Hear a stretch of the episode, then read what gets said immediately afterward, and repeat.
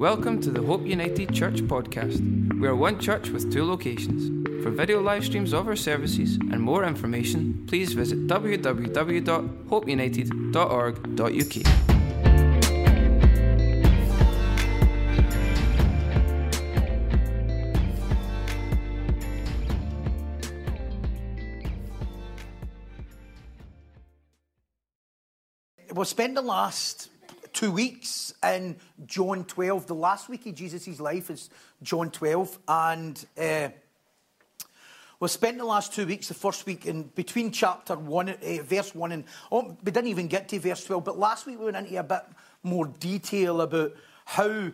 So, just to give you a wee bit, of background in case you're kind of just to catch up, Jesus has raised Lazarus from the dead. He's in the last week of his life. The Pharisees, the Sadducees want to kill him now, and it's not even want to kill him, it's, it's, it's imminent. Uh, and he's retreated, he's went to, he's retreated, it's the Passover, where probably two million, maybe up to two million people say, two million Jews have been congregating um, in Jerusalem for the Passover feast, which was to commemorate and celebrate uh, the Jews being released or released from the bondage of Pharaoh. And here they are at this, and Jesus is retreated, and then he's coming into Jerusalem. He's laying down his life. Uh, at this point, the Pharisees and some of the Pharisees are saying, you know what, we're going to kill him, but we're trying to find the right time. So they're, kind of, they're going to kill him, but they're no, they're no ready right away. They're going to get a bit of time. They've got the Passover to go on. But Jesus is taking, he's, he's dictating. He, he knows his time is coming, the hour has come. Uh, so he, he makes his way into the town. Before that, the, the, the Sadducees and the Pharisees, they've decided that it's not enough they want to kill Jesus, they want to kill Lazarus. They want to kill the evidence, and I spoke about this in deep depth last week, and it's an important subject. If we hide the evidence, we keep the lie alive. And we went into a lot of detail about that and how the human tendency and how the human mind can, the, the human belief system can remove facts and evidence in order to justify how we're living and how we're dealing with things. And it's very challenging. And I'd probably guarantee this week that you've probably done it at some point. I'm sure I did. You're like, I've just, I've just removed evidence there. I, I hid. You know, it's a pride issue, isn't it? Pride. And if you any, if any are reading my posts recently, I've been prolific recently with posts. And if you're not following me, I don't know what you're doing. so start following me on Instagram. You'll see these posts because I have been prolific. I don't know if it's just a season. I'm kind of that kind of guy. You know what I mean? Uh, you might not see one for the next six months, but at the moment I'm on it. Uh, and uh, I've been sending posts, but one of the posts I wrote was about how we use pride. Pride and shame work together, and we use pride to hide our shame. So we pretend that we're better than what we are. We justify where we are in a million and one other things. And what the Pharisees and the Sadducees are doing is, is if we can remove Lazarus, then there'll be no evidence that Jesus raised him from the dead. Unless he raised them again. That would have been good, wouldn't it? No, they killed Lazarus, and Jesus just says, just get back up. No, which he could have done easily. So I spoke in depth about that and how we can remove evidence and things that are challenging our life and challenging our insecurity and challenge our inferiority and a million and one things that challenges and what we do is, is we manoeuvre it to a place it's out of sight out of mind our avoidance is by uh, we're guided by avoidance you know, and we start to we're able to in our own mind convince ourselves that that doesn't exist or that's not there so that we can justify how we're living you know what you can never do but just I've, I never mentioned this do you know what you can never do you can never seek God with boldness when you're doing it it's one thing you can't do.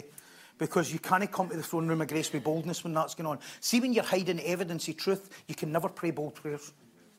You can never open up. There, there's just always something missing that stops you truly seeking God boldly. Because you cannot have that sinful um, hiding and open up your word and pray boldly at the same time. Try it. It's impossible. No, don't bother trying it. Just don't do it. Uh, you can't do it because your prayer becomes limited. And this is the enemy's tactic, isn't it? The, the prayer becomes limited. How you seek becomes limited. Your accountability becomes limited. Uh, who you speak to becomes limited. The man who isolates himself, and it doesn't always start this way. The man who isolates himself and pause. The man who isolates himself, just give it a couple of days, give it half an hour, give it a day or two. The man who isolates himself seeks his own desires. The man who isolates himself seeks his own desires. And we start to isolate ourselves to seek our own desire. We might be holding on to something that we should be letting go of, and we isolate ourselves so that we continue to pursue the wrong desires and the wrong ideas and the wrong ideologies, and we don't tell the truth when it's caught top. We end up caught top. Caught top means that we don't really confess anything until we get caught. Yeah. That's a bad way, isn't it? I don't know if you've ever been there. I have, I have toes are up here. Toes, no. Wait till I get caught, I'll not get found out. And God's like, oh, what are you doing?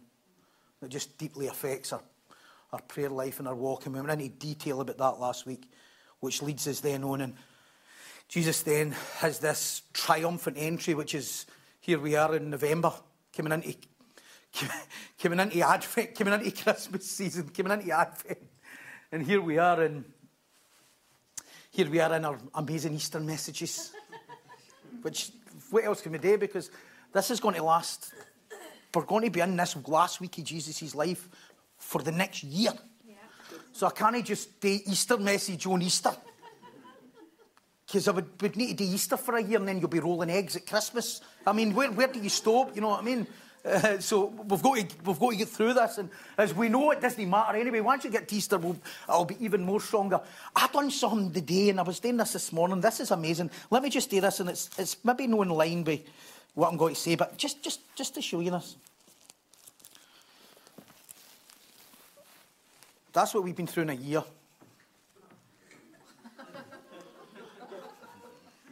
Okay, but, but, that, but that's not what's the amazing bit. Think about you know. Think about you've learned in that wee bit in a year. Think if we do that. John MacArthur's had that for 50 years. I'm like, raging. Eh, 50 years. One year in that. How amazing is that? and look how it's impacted your life. Yeah. Yet we think there's something better in the world. Crazy, isn't it? So we've been in this, and then Jesus is making this entry, and he's coming in, and they're shouting, Hosanna, Hosanna, and we've got the palm trees as if the, the palm leaves. And I spoke about that, if you're not as if this was a brilliant thing. Oh, here comes the Lamb of God. That's not why they're cheering. They're cheering for this, this, this Saviour. This is prosperity God. That's what they're cheering for. It's a prosperity God who's going to alleviate their problems. No, they, they see Jesus. This is, this is where most of them were at. Here's Jesus who raised Lazarus from the dead. How easy is it going to be for him to get rid of the Romans so that we can be all powerful and all knowing and all in charge again. That's how they see him. There were some who believed him as the Lamb of God, but the majority never. And you'll, you see that as it comes up, as they start crying, Crucify him, crucify him.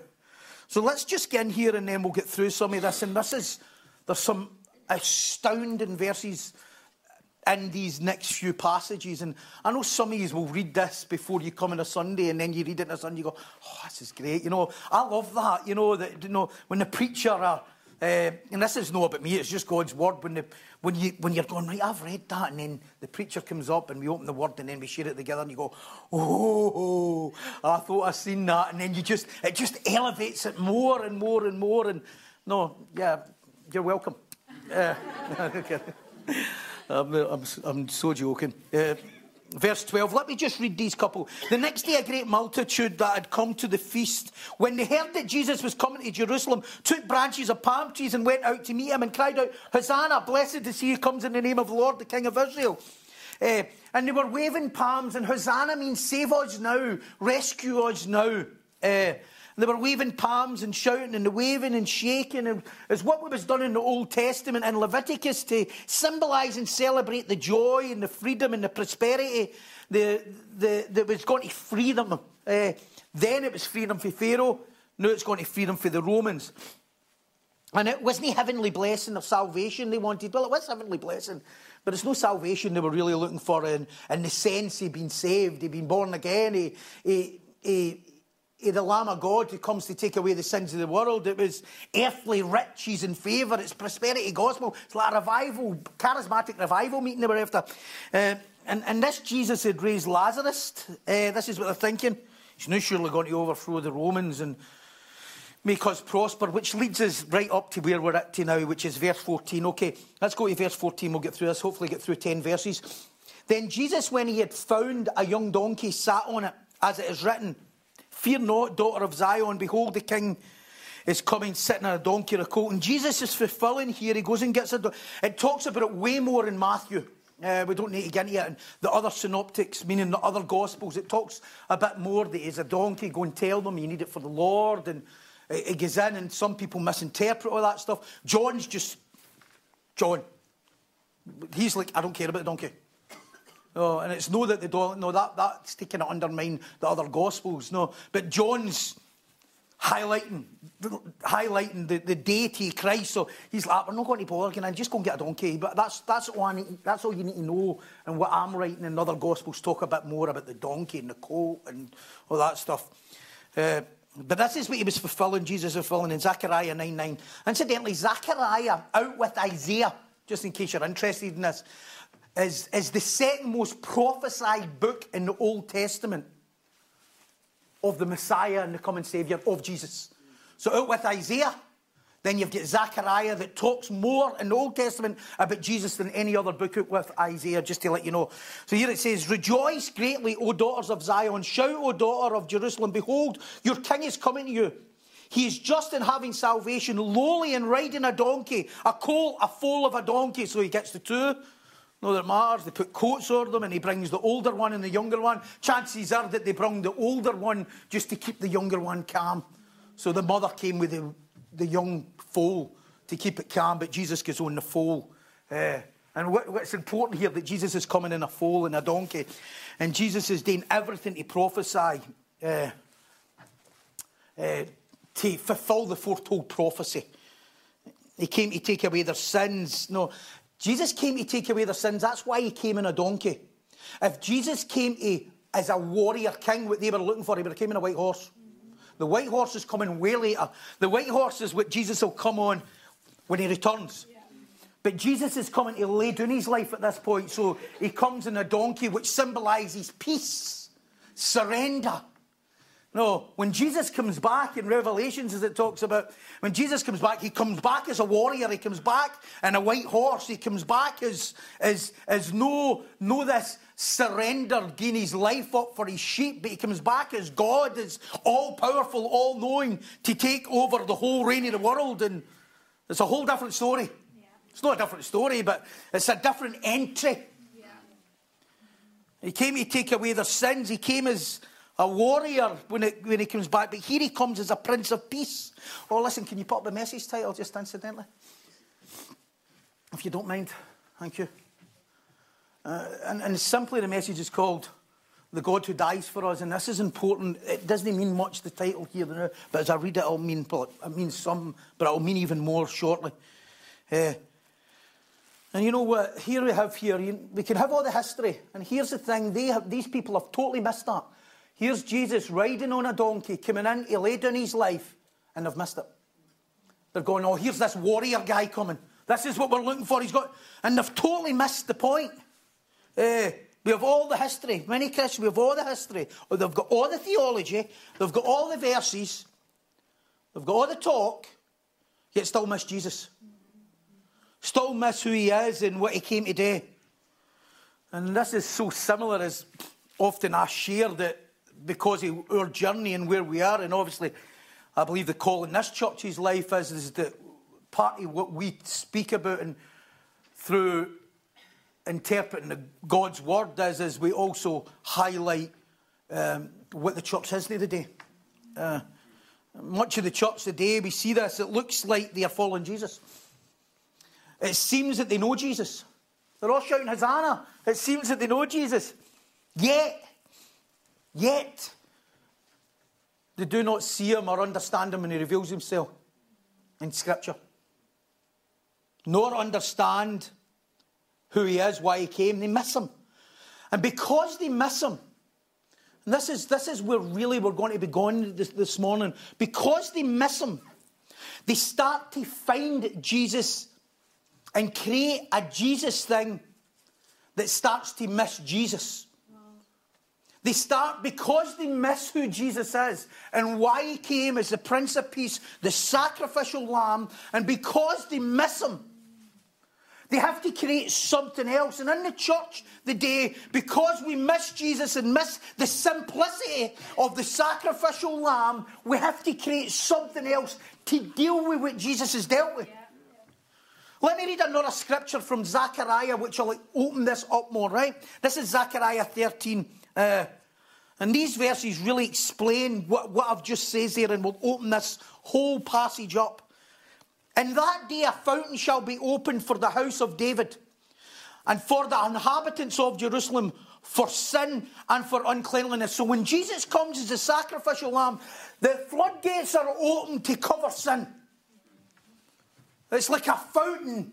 In fact, it's a fountain of his blood that takes away the sins of the world. This is what it's saying here. This is when Jesus comes. This is what he comes today. And then it says this, and it's like they miss it. Like these people standing at the side of the road, and people all over the modern church today. It shall be in that day, says the Lord of hosts, that I will cut off the names of the idols from the land, and they shall no longer be remembered. I will also cause the prophets and the unclean spirit to depart from the land. It shall come to pass that if anyone still prophesies, See, what's happening here is in Jesus, this is foretold prophecy, and this is happening today as well. They're saying, you know what, Jesus has came as a sacrificial lamb, but we need something else. We need new prophecies. And it's bypassing the whole power of the cross. If anyone still prophesies, then his father and mother who begot him will say to him, You shall not live because you have spoken lies in the name of the Lord. And his father and mother who begot him shall thrust him through when he prophesies. And it shall be in that day that every prophet will be ashamed of his vision. And do you know what? Do you know why? Eventually, prophets, modern day prophets, are everywhere. Yeah. They will eventually, they've all got visions. Yeah. Vision for this, vision for this, vision for this, vision. They've all got the next new idea and the next new wave, and they've missed the Lamb of God. We've actually missed who Jesus is while we're pursuing something out with the cross and the power of the cross and the power of the sacrificial lamb in order to get well. Uh, and it says, when he prophesies, they will not wear a robe, of course, here to deceive. If this is no light church today, uh, I don't know what is. We have his word, we have his sacrifice, we have the cross, we have the sin offering that he came to take away all our sins. There's no other way. We have the fulfillment of Scripture. But it's not enough. It's not enough. It's no cutting it for some. It's not enough. I testify to know nothing when I was amongst you except Christ and Christ crucified. Too, too shallow for the modern church today. We need more. We need more prophecy. Jesus has done it all, but yet much of the modern church is not satisfied. We need more vision, more prophecy, more ways to get healed. So, new ways to get healed now. Uh, there's stuff coming out of places everywhere. Massive stuff coming out of Bethel. Bethel in Redding, California, uh, Bill Johnson's church. New ways to get healed. They're, they're creating new ways to get healed. And Jesus knows as he's sitting on that donkey and walks to Jerusalem Many will say he's no he. He isn't the one. We need more. This is what all the Jews are saying. We need more. This sacrifice is just not enough. We need more. We need more. They don't need more freedom. And we don't need more freedom. We need, we do, but it'll come when we recognize the freedom we have due to what Jesus has done. And the problem is in the modern churches is when we're not preaching the word, then you're no understanding and you're no getting convicted of your sin, what Callum was saying, and then you're no understanding the sacrifice. Therefore, you need something else. The more we understand who that is that's coming into Jerusalem, the more we understand the Lamb who was slain, who's coming in, the more we understand that, the less we need other stuff. That does the work. The more we walk in that righteousness and stop seeking more. The more we understand the atonement, the atone for our sins, the more we understand the atonement. You know, you know why there's so many programs in church? Because we don't even talk about the atonement. We don't understand it. People don't understand the cross. That what Jesus did for us. And the more we understand what Jesus did for us and who he is, what he came to do, the less we need other things and programs and all the stuff that's gone with it. Methods, programs.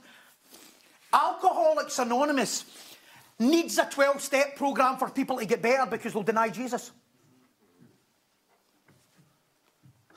Think about it. 12 step recovery programs to get you well and a program for life is a result of trying to find another way to get healing and try to find another way to deal with your sin and try to find another way to deal with your feelings and try to find another way of dealing with your past by avoiding the cross. And much of the movements today, sozo, Bethel sozo movement, you're delving right into your past and all that, what happened to you when you were five and seven and eight, and you're delving into all that, and you're getting into the doors and you get into other rooms, and this is how they do it, and you walk you through this. They're saying it's no Christian counselling, and listen, biblical counselling's fine, but they, they do this other way, and you take you through this, and it's all kind of party, it's massive. There's churches everywhere creating this new thing uh, where it's a new way to get healed. Preach the gospel. Preach the word, preach the cross. You don't need all this other stuff. You need that because of this. It's, it's, it's backfiring. Substitute for the cross. It's a program for healing by not understanding the sacrifice of Jesus. That's what it is. I know. That's why it says believe like a child. We're needing programs for healing everywhere because we're missing the cross, and that's what was happening to him. We're going to need something else. All the Jews are lining up. They're going to go, Who, who's this that's coming? It's the Lamb of God that takes away the sins of the world. It's the Prince of Peace. It's the, it's the God who dies for us. Mm, mm, mm, not cutting it for me. Much of the church today is a program or a method for healing that has been created because the gospel message hasn't been taught or understood. And there's no patience, which I'll get into. There's no patience. There's no patience to wait. There's no patience to just allow Jesus to be Jesus in your life. You need to go and get something else. Now, I'm not saying here, no, and I faced heat about this. That it really.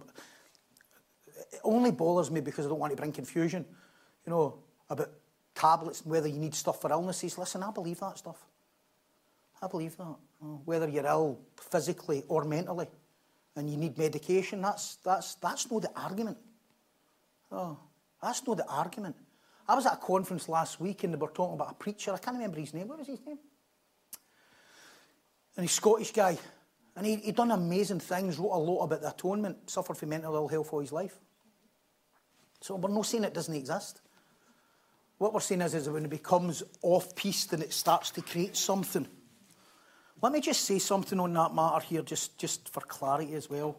And this is where it's this is this this is where it gets a bit difficult often, often what happens is, it's, it's not that this stuff doesn't exist. It's that we don't sit down with godly counsel and actually talk about why it's consuming us. And I'm not talking about people with mental ill health. I'm talking about people who, who you're related to or who you're associated with. It's got mental ill health. And often we, we need help with that stuff because we hold on to stuff wrongly. And the way we hold on to it and the way we view it and the way it contains us can often be caused by other things going on in us. It's not so much that it doesn't exist, it's often how we carry it and what's going on in us, that, and the way that we carry it, and no carry it, uh, how we carry it towards other people. And I'm going to say this here, and, and, and, and just please be, uh, I'll just put an umbrella out here, please be gracious with me here. We suffer, we are living in times when we're living in pandemic times of parental shame parental shame. Okay? And parental shame st- struggles, and I get it. I, listen, I get it. Parental shame struggles with the thought that anything that's caused in somebody else's life could have been caused by them. Okay? Now, I'm not saying it is caused by them, but that's always in the mix. That is always in the mix of the mindset. And that's why we need biblical counsel and biblical men and women of God who can help you walk through that Yeah. so that you can separate what the person suffers for. For what's no your responsibility. When I was a child, I fought like a child, I acted like a child. But when I became a man, I put away childish things. And, and there's, there's, there's things that, that people don't want to touch because, and they want to justify. Uh, because it's, it, they feel the shame and the responsibility. Um, and it needs helped and talked about. That's complex, isn't it? I don't know if that, that's complex. But it's no complex for you to know what I'm talking about. You know, and that's why you need people to help you through that and work you through that and manage you through that. Uh, okay, that's, I just wanted to put that out there. Anyway, back to this. So much of the talks today is programs for method of healing that is created because the true gospel message hasn't been taught or understood. People want healing. People want healing for the past. Yeah. Healing from hurts. Healing from shame. Healing from guilt. Healing from anger. Healing from unforgiveness. People want healing for everything. And that's okay. But we can't bypass the cross, does it? We, when we start bypassing the process, we miss it. And it says this impatience almost in the church. That when people are hurting and broken, we feel that we need to go and get a program right away. And often, often, it's created, see this loosely, by either preachers or pastors who are either no saved or consumed. That they desperately need you to get well quicker. They are not happy with your process of you getting well, so they create these stuff so because the, the thing is, they need you to help them fulfill their prophecy. They need you to help them to fulfill their vision. And you're not getting well enough quick enough. And if you're not getting well enough quick enough, we better put stuff in place to get you well quicker. And everything they teach makes you feel guilty that you're not getting well enough quick enough. And then all of a sudden they bring in a program. Get quick, fat. Get, get well quick. Which is taking away the understanding of the cross. Listen, if you are saved by God's grace at this moment in time and you're a new believer, you don't already know the full weight of that yet. And that's okay. You're not expect to know it right away. You don't know the full weight of the cross. You don't know the full weight of the atonement. You don't know the full weight of the sacrifice. You don't. But you know Jesus. And what happens in organisations like the SOS and stuff has took some of the teachings for recovery programmes like Alcoholics Anonymous, like for Bill Wilson that created a programme. Bill Wilson, the founder of Alcoholics Anonymous, created a programme for alcoholics to feel better about their guilt and their shame and their past and all that stuff. Because he was an agnostic atheist himself. And he wanted to go that road so that he didn't need to go to the cross. So he wanted to take another programme that would help people deal with it. We write inventory, we go through this stuff, we go a step programme, we do all this stuff. You'll hear it in AA all the time in different. I work my programme. We don't. You don't need to work your programme. There There's. There's your programme. It's the sacrifice of Jesus. That's the programme. You need a programme, and that's when you don't know that, you need something else. And they miss Jesus and the gospel message. And much of this shows sows on all the stuff that's moving. And no, we're going to get healing and we're going to find this and we're going to growth track and we're going to do this. It's just because they've no patience or they're no preaching the word that's bringing, doing the sanctifying work in people's hearts. Do you know what encouraged me more than anything? And on, you know, I talked about it uh, when Jesus held back when he raised Lazarus from the dead, that he'd the greatest joy and the greatest love that he could give to Mary and Martha was that they would grow in faith. You know, I don't think there's any greater joy that they can come to a pastor when I have conversations with countless people and you just see the work of the word changing their life. just the work of the word. Just slow. You know, I would rather have the work of the word changing your life for a lifetime than going through some step hidden room to get some quick fix healing and you never know the cross. Because you'll never know it. You'll never know the power of it. Because you're not willing to walk through the blood. You're not willing to walk through it. You know, Jesus says that therefore we can approach the throne room of grace with boldness. Do you know what that looks like? Let me show you what it looks like. Between the cross and the throne room of grace is covered in blood. I know. Ugly picture. Covered in blood. What a horror movie. Covered in blood. For the cross to the throne room of grace is covered in blood. And us who are elect, every single step we take over the blood cleanses. Yeah. It just cleanses every single step.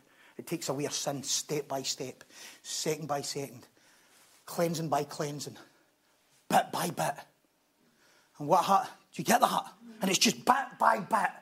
But I know you've had the cross and I know you understand it, but we're constantly walking, even though I walk through the valley of the shadow of death, I will fear no evil. I'm walking through the blood.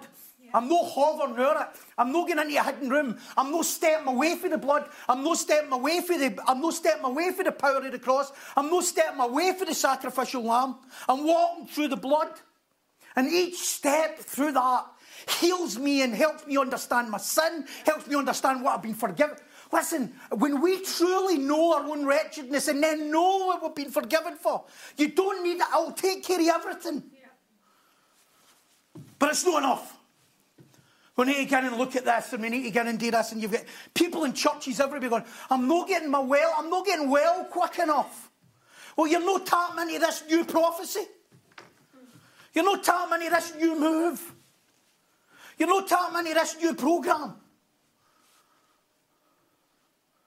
Man made. Man made programs to cleanse people of their sin and make them righteous. Surely, if that was needed, it would be here. It would have, Jesus would have said that you're going to have to get into your hidden rooms and talk about what happened to you when you were five and six. And we're known about Christian, godly, biblical counselling. Yeah. But this becomes the whole way to get well. Want to have a heavenly experience without walking through the blood. That's what gets us there. And the reason that we don't have the freedom in our life as yet if you're saved, is you're being sanctified. And you don't need something out with the word. You need more understanding, more revelation of what Jesus has done for you, how much he loves you, how he's chosen you, what he's covered you for. Sitting at the right hand of the throne in the day, pleading with the Father and interceding in your behalf because he loves you. So impatient in me.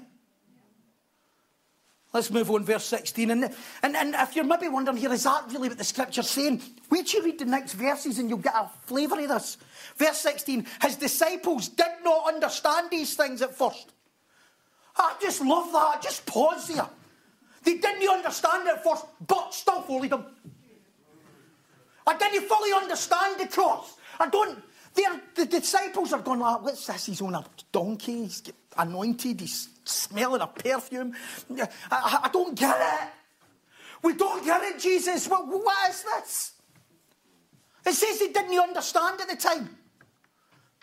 And what happens in the church world is, is we're so impatient with people that people that don't understand at the time, we'll create something else to help you understand and we'll get with it. The disciples did not understand these things at the time, but when Jesus was glorified, I love this. Then they remembered. See, this is how the sanctifying what ones operate. Sorry. You don't fully comprehend, yeah. but you follow anyway. Yeah. And then some happens. Further down the line, you go, oh. Oh. And what? And that's what we need. Just leave alone. And Jesus could have said, wait and I'll explain it to you. It says he didn't understand. Do Jesus didn't you know they didn't understand? Jesus like, I know they don't understand. Just go with me. Just go away until you get me here. Just go with me now. You're following Jesus. And for you believers in here who are still at the stages, I don't really know a lot. Good, it's all right. As long as you keep coming to this church, we won't give you a sidetrack and put you through another door that'll give you quick revelation. Just let you keep on walking through it, because eventually the penny will drop. We're messing. The church today is messing with the penny dropper. Do you understand? Jesus wants to drop. Honestly, this is kind of. You to drop bombs into your life. I hate that. I hate it. I, I don't even like it, but yeah, he's dropping bombs into your life when he's ready. Do you go what I'm saying? When he's ready, when he knows you're ready, when you tie everything up you go, oh, you know that? You go, oh. Um, Heaven forbid that we bypass people and go, let's get through the room when you were eight. Let's get through the room when you're seven. Let's talk about this. Let's talk about resentments and harms done to others and let's do a wee list. Let's work your programme. It says the disciples did not comprehend. They must be like that. They would have been last each other. No idea. No, I don't know what the donkey's are about. And even though they knew the scripture, they still, they, they couldn't align it and tie it all up together. And it's vital that we stay disciplined in the church of Jesus Christ, that when people don't understand, we don't go and bypass the work of the word.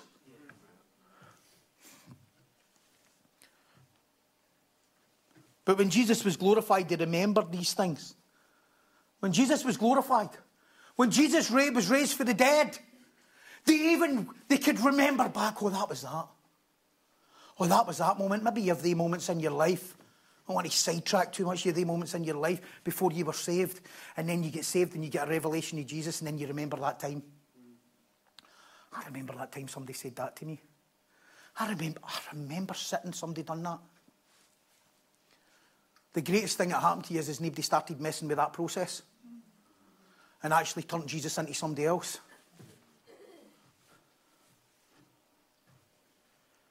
They didn't understand it at first, but they still went with it. And you may not fully understand it at first, but you trust the word. You trust the word. And what's happening in the modern churches is there's no trust in the word with people's process anymore, so they need to create some. The disciples were still trying to work out the donkey, the atonement, the anointing, the imminent arrest, the palms waving. They're like, what is this? You may not have a full picture of understanding of the Prince of Peace or the Lamb of God. You won't. It's precept upon precept. It's learning all the time. It's understanding all the time. It's understanding who Jesus is more and more and more and more and more. We became obsessed with understanding ourselves and not understanding Him. Don't you think? Wait to know you get to know me. Wait, you we'll get to know Him, you'll get to know you. We've bypassed Him to get to I need to know myself. I to know Him. See, when you know fully Him, He will fully show you you. And He'll fully show you who you exactly are. And He'll fully show you who you're exactly not. And He'll fully show you what He done for you. And then you'll say, Hosanna rightly.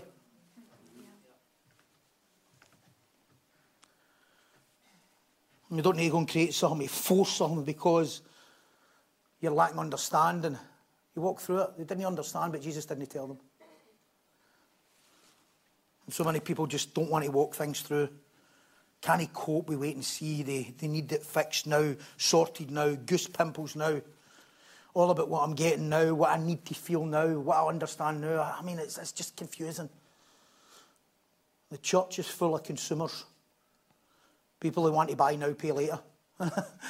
buy now, pay later. I'll buy it now. I want it now. I'll pay the price later.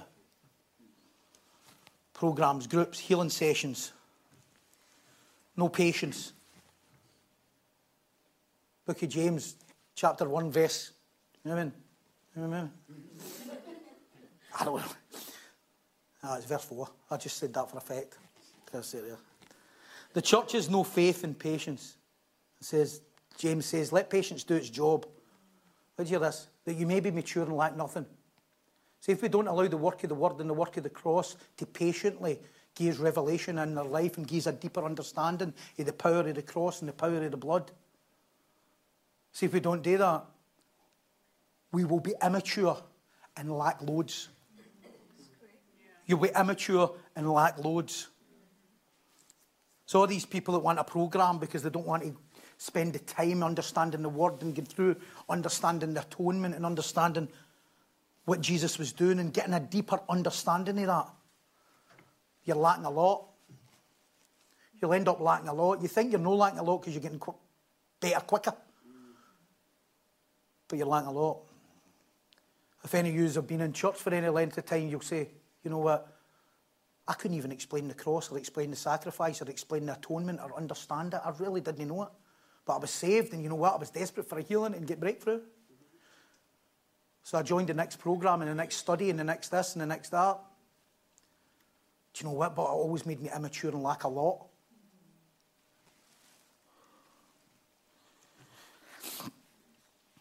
As I mentioned, that we need people on board their vision more, their plan more. So that's how we often create these things. That's what happens. They're no creating strength, they're causing weakness. This is why some of you are weak. Ill and asleep, it says. Sick, weak, and asleep. And it talks about no understanding the Last Supper and the Lord's table and confession and this is my body that was broken for you, take, eat. This is my blood that was shed for you, drink. And then don't do it in an unworthy manner, unworthy manner. Put all that shame back onto themselves because they've no understanding and they're no getting taught and they're no understanding the cross and the sacrifice and who Jesus is. That's why some are sick, weak, and asleep. I want to bypass understanding that. And I want to get well quick.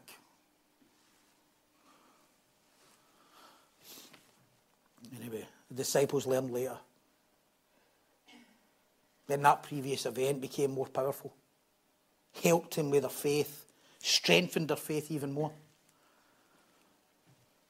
Lack of patience, let me say this, messes with learning and gaining a deeper understanding. Lack of patience messes with learning and gaining a deeper understanding of who Christ is. Jesus knew the disciples didn't understand fully. And didn't he tell them because Jesus decided when the penny drops, I'll add everything and I'll add much more weight to who he is and what he's done for us. He knows when you need to know what you know, when to know it, how to know it, when the penny drops. You know, I, I was in a debate this week, I'll not get into detail, with a, a preacher about God's hands are tied. And it's like, I ended up in a great debate. He's really, really well known. I'll not tell you who he is, I'll tell you in the coffee shop later. And I had a great debate with him, and I felt he was quite gracious with his answers, still wrong. Um, and we this debate that, that as if Jesus has got a recruitment problem. you know, Jesus has got a recruitment problem that's stopping production. Okay? So, really, what, what he was saying is, is Jesus' hands are tied about what he can achieve because of you. Really? Jesus is, so he's got a recruitment problem. Jesus would be doing so much more miracles than if it wasn't for you. Really? So I ended up in a whole debate with this guy. I says, Jesus doesn't have a recruitment problem. He's no, production's no affected because of you. What kind of God would need me? But yet he chose us. But he doesn't need us. I know we think that. That's very Arminian, isn't it? He needs me. He can't do anything without me. It's all about me. It's about him. Honestly, you are underwhelmingly no needed, but you're overwhelmingly loved. Do you understand? You're underwhelmingly no needed. I know you think you're needed. I know you think God couldn't achieve what he could achieve without you. And I says to the guy, I says, stop writing. Back to me. Put your iPad down, go outside and look up. And then come back in and tell me what part you were in making that. what part were you we needed in the earth being formed? And the stars and no part. But he chose to share it with us. So if he's this got a recruitment problem, Jesus needs you. And he said, Jesus could do no miracles here because of their unbelief. It's not that he couldn't do no miracles. It's that wouldn't you have mattered if he'd done miracles? It wouldn't have made them have any more revelation of who he was? Your next miracle won't necessarily give you understanding of the cross.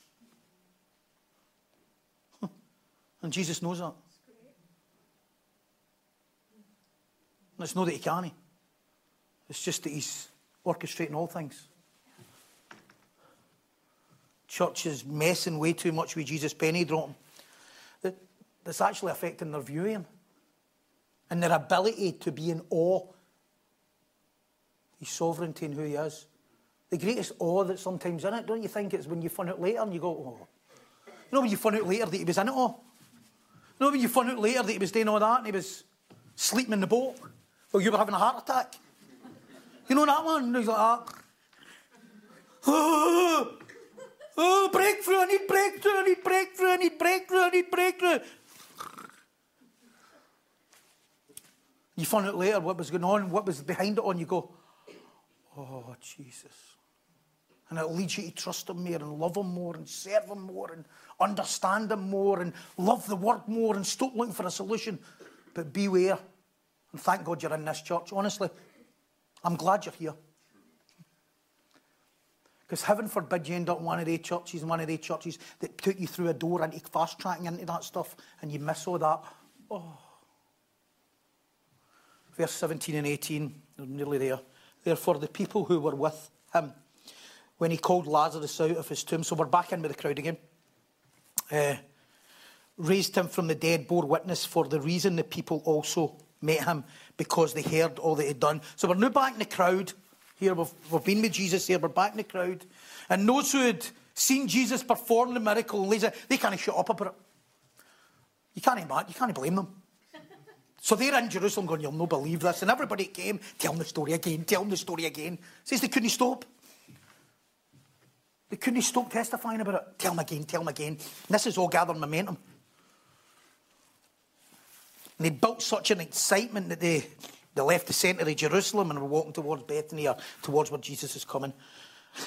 A few miles away where Jesus was, uh, and they're starting to enter on the donkey. And there are some factors about the donkey mentioned, as I say, but we don't need to get into it. Then, verse 19, I need to really bring this in. The Pharisees therefore said amongst themselves, You see, you're accomplishing nothing. Look at the world has gone after him. Now, to the more senior, probably hierarchy Pharisees were saying to them who were still holding back. Remember, I says that Although Jesus, the death was imminent, they were still holding back a bit. They were trying to get it in the right time and they're trying to know blood on their hands while they're doing it. And some of the senior Pharisees are saying, see this, see this holding back for killing him? Look at the momentum that's getting created. See, see, the, see this holding back? He's, he's still a difference. People are following him. We need to get rid of him now. We need to capture him now. We need to kill him now. You're delaying isn't he helping. He's gathering even more momentum. Puts me in mind of Nehemiah 4. Nehemiah 4, it talks about Sanballat, Tobiah, the Amorites, and the Ashdodites were furious because the walls were beginning to be built. They couldn't cope with momentum. The enemy can't cope with momentum. Insecure people can't cope with your momentum. Momentum will always enrage people. Them who are threatened by the control that other people have or somebody else has over them. They think this momentum is going to stop them being in control. I talked about this last week, and uh, we better kill Lazarus. He's a threat to us. Their insecurity. If you've got insecurity issues, this, oh, you better, ah, oh, this might be a bit ouchy. Certainly was for me when I was studying it, because I could identify with me Hopefully, not so much now, but I'm not saying I'm there yet. Their insecurity couldn't cope with people no looking to them for the answer. That's a tweetable, but don't bother. But insecurity can't cope with people no looking to them for the answer. They can't cope, they're not looking to you. What, do you mean you don't need me anymore? What do you, what, what do you mean you don't need me? What, what, what do you mean you don't need me anymore? Somebody gets better, they get sicker. Well, what do you mean you don't need me anymore? What do you mean you're not dependent on me now? What do you mean you're getting better with Jesus? So the minute independence or momentum is gathered, they get insecure. I need you, and what the Pharisees are saying is, we need all yous to need us. Very common in dysfunctional relationships. We need them need us. And the minute that they, we sense that they don't, people don't need us,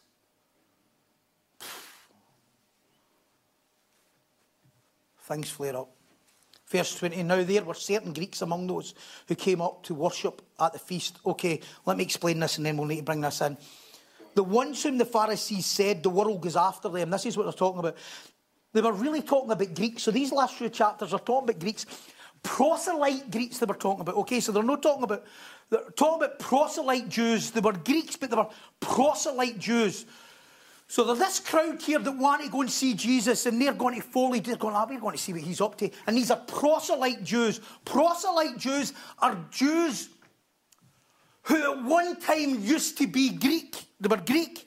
They were still Greek, they used to follow idols, so they would be following Greek gods, okay? They're proselyte Jews, so they would follow Greek gods, then eventually realise this ain't working because this is mythical, okay? That means it didn't exist, okay? No, and there's certainly no God going to die for them. Uh, so, so they've converted to Judaism. They've converted to becoming Jews. These Greeks. They're all Jews now, but they're no full Jews because they're no circumcised, they've no been Jews from birth, they're proselyte Jews. So these Greeks are the fake God didn't work for them. Some of you will identify with us. I know I did. The fake God didn't work with them. Then the nearly God didn't work with them. And they're still kind of somewhere, my soul's still yearning for something. It's not there. The, the fake God, the mythical God, as they worked. I'm still not good enough to be included with the, that God because I'm not allowed right into the temple. I have to stay in the courtroom because I'm not good enough to get in there. And now this Jesus, what's going on here? They're no Hellenistic. So anyway, that's, that's where they are. They're ranked lesser. And then verse 21, 22. Then they came to Philip. So these are these proselyte proselyte Jews. And it says they came to Philip, who was from Bethsaida of Galilee, and asked him, saying, Sir, we wish to see Jesus. Philip came and told Andrew in turn, they told Jesus. So these proselytes go to Philip. No Philip the evangelist. This is, this is Philip the apostle. This is Philip, if you remember, in John 1 30, 40 odd. Right, 44. John 1 44, where they say uh, Jesus goes to Philip. Philip wasn't even looking for Jesus. Remember that? Philip was working like that, and Jesus goes and meets Philip. He was getting saved. He wasn't looking to get saved. He was getting, he was getting Jesus. This is the guy. Okay, this is the guy they go and see. Now, why did they go and see him? The chances are there's loads of maybe reasons. We don't really know. Possibly because he lived in Bethsaida and that was close to the Greek border where they would speak Greek. So chances are Philip could speak Greek. Right? His name's Greek, but that doesn't really tie in with anything, because so was Nicodemus, and he didn't speak, no, he wasn't Greek. So uh, it doesn't mean that, but the chances, I don't know, right? Don't ask me. It's too late. But you can guarantee that they were nervous about this meeting. And Philip and go, I don't know if I can have this conversation with Jesus. He says he's here for the Jew. He says he's here for the Jews in Israel. How do you have a word? So that's why they went in anyway. They go and they ask very respectfully if they can have this meeting. They want a meeting with Jesus. Think about this. They want a meeting with Jesus. And Philip's in this conundrum, so they go and get Andrew. He goes and gets his best mate and says, Listen, we'll need to go and have a word with Jesus. These, these Greeks want a word with him. And I'm going to close with this. Uh, verse 23 and 24. It should really go into 27, but we'll run out of time and I'll need to get into it next week because he's getting a, a, a, longer answer here. But this really bookends everything I've been saying. It says, verse 23, 24. Uh, but Jesus answered them, saying, Which hear his answer? This is, what he, this is what he said to go and tell the Greeks. The hour is come that the Son of Man should be glorified. Most assuredly, I say to you, unless a grain of wheat falls into the ground and dies, it remains alone. But if it dies, it produces much grain. This is what Jesus is saying. Wait, hear this. So he, in front of all the people, including the religious Jews, says, The only thing I can offer them is me dying. I know, I know they've had gods that's promised them that. They've got a law God that they're not able to deal with. The only thing I can promise these desperate people who's looking for something more is for me to die. So that's the message he gives Philip Andrew. I know they're searching. I know they think they need more. They've been looking for more everywhere. What they need is me to die for them. They'd look for everything They truly long for more. As everyone who's in this room, we've longed for more. We wanted more. We desire more. We hope for more. We long for more. We've tried things and it wasn't enough. We went to something else and it wasn't enough. We thought we'd the answer and it wasn't enough. We tried the program and it wasn't enough. We tried reading the book and it wasn't enough. We tried this and it wasn't enough. We tried to get love for humans and it wasn't enough. We tried to control people and that would work. It wasn't enough. We tried relationships. It wasn't enough. We thought success would be enough. We thought money would be enough. We thought we could create culture, but we're prisoners to it. And Jesus says, nothing else but me dying for them is what's going to truly give them life. Nothing's going to give you life but you knowing that Jesus died for you. I give them none but my death. Okay, he gives you more after that. But that's where it starts and stops. And that death will give them everything they need. The death of Jesus and you knowing that is the start of everything you need. You don't go to get anything for an earthly saviour. They need a heavenly sacrifice. These men, can you come up, Fraser? Where false gods failed them. False gods failed these men.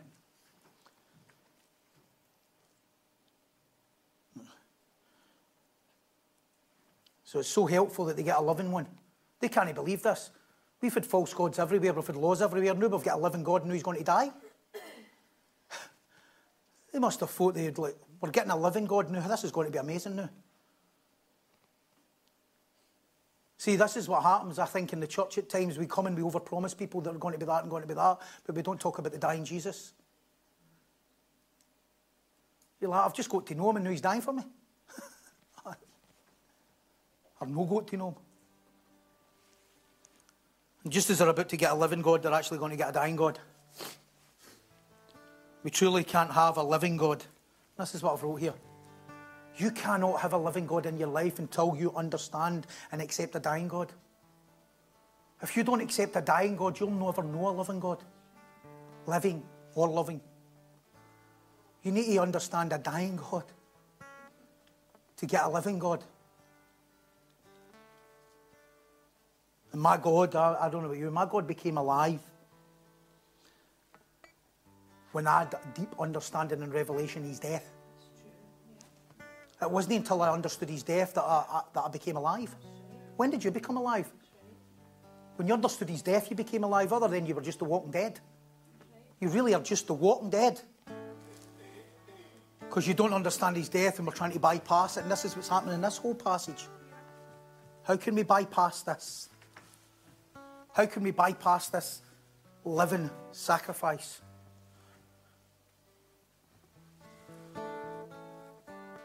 And only then and when that happens does he become enough.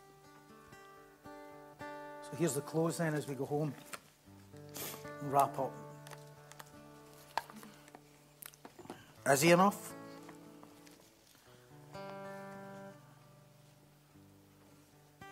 Can you be patient? Can you just allow the work of the word and the cross to start taking care of things and no messing with things? Let me just say, it doesn't mean we can't talk, we can't have conversations, but it's the work of the word. We've read that, and we know that. Sometimes you can read nothing and you think you know everything. It's the work of the word, and the work of the cross, and the work of walking through the valley of shadow death, and taking every step over the blood and the atonement for our sins. That's where the power lies. That's where everything lies. That's the foundation. The stone which the builders rejected has become the chief cornerstone. And they reject the chief cornerstone. They reject that. They reject the cross. They reject that. The church today is rejecting, really rejecting the cross and the power of the cross and pursuing man made things that's going to think it's going to get people well. And it's killing folk, it's destroying folk. You have to ask yourself the question are these people saved? You need to pray for them. Are these people really saved? Because if they were, they would. They wouldn't maybe be pursuing other things, but there's probably the elect in these places and in these churches, and they're getting overread, being needy, controlling leaders who are not preaching the word of God and giving them some sort of idea of how to get well. My close, and this is my final close, there's no quick fix. I know you were one it. It's a nightmare, isn't it? but it's, it's wonderful as well. It's the cleansing blood of Christ that cleanses us the unrighteousness. Every single day, every single day, every single day, every single day, line upon line. That is the sanctifying work of Christ. He's sanctifying, He's setting you apart. He's setting you apart. He's covering you in His blood continually, continually, continually, continually, continually. He's, see, if you're saved, you are saved from yesterday's sin, last week's sin, forever ago's sin, the day's sin, the next hour's sin, the next minute's sin, tomorrow's sin, and every sin until the day you die because of the work of the cross. How amazing is that? And people say, oh, but oh, that means I can go and live any way you want. Listen, when you know the power of the cross, you'll never live any way you want. You'll only want to live for Him. And the more you know the power of the cross, see, it's no, the, the Muslims say, oh, that's an easy get out of jail. Really? Really, I get out of jail? I says, your, your Muhammad says that if you commit adultery, you're committing sin and therefore deserve death. I says, my Jesus is way higher. He says, if you even think about it, you've done it. I says, we've got a higher Jesus. We've not got a lower Jesus. We've got a higher Jesus. And that's why we need grace.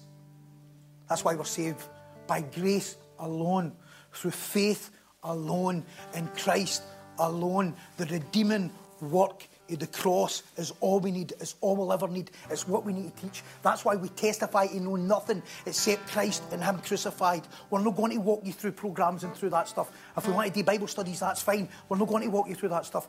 We're going to let patience do its job. We're going to let the work of the cross do its work, and it's going to cleanse you day by day, minute by minute, week by week, step by step, until eventually go, Oh, my Lord. Oh, Jesus, I love you. Oh, I love you, Jesus, for what you've done. The more I understand you, the more I understand who I am now. And I love you. And you're leading me to forgiveness and tolerance and understanding in the right way. And you're leading me to know to pursue other things. Just your word. Just your word. Behold the Lamb of God who takes away the sins of the world. Then we know we can sing Hosanna the right way and praise Jesus for everything he is and who he's done. Amen. Thanks for listening to this podcast from Hope United. You can stay connected with us through our Facebook, Twitter, and Instagram pages.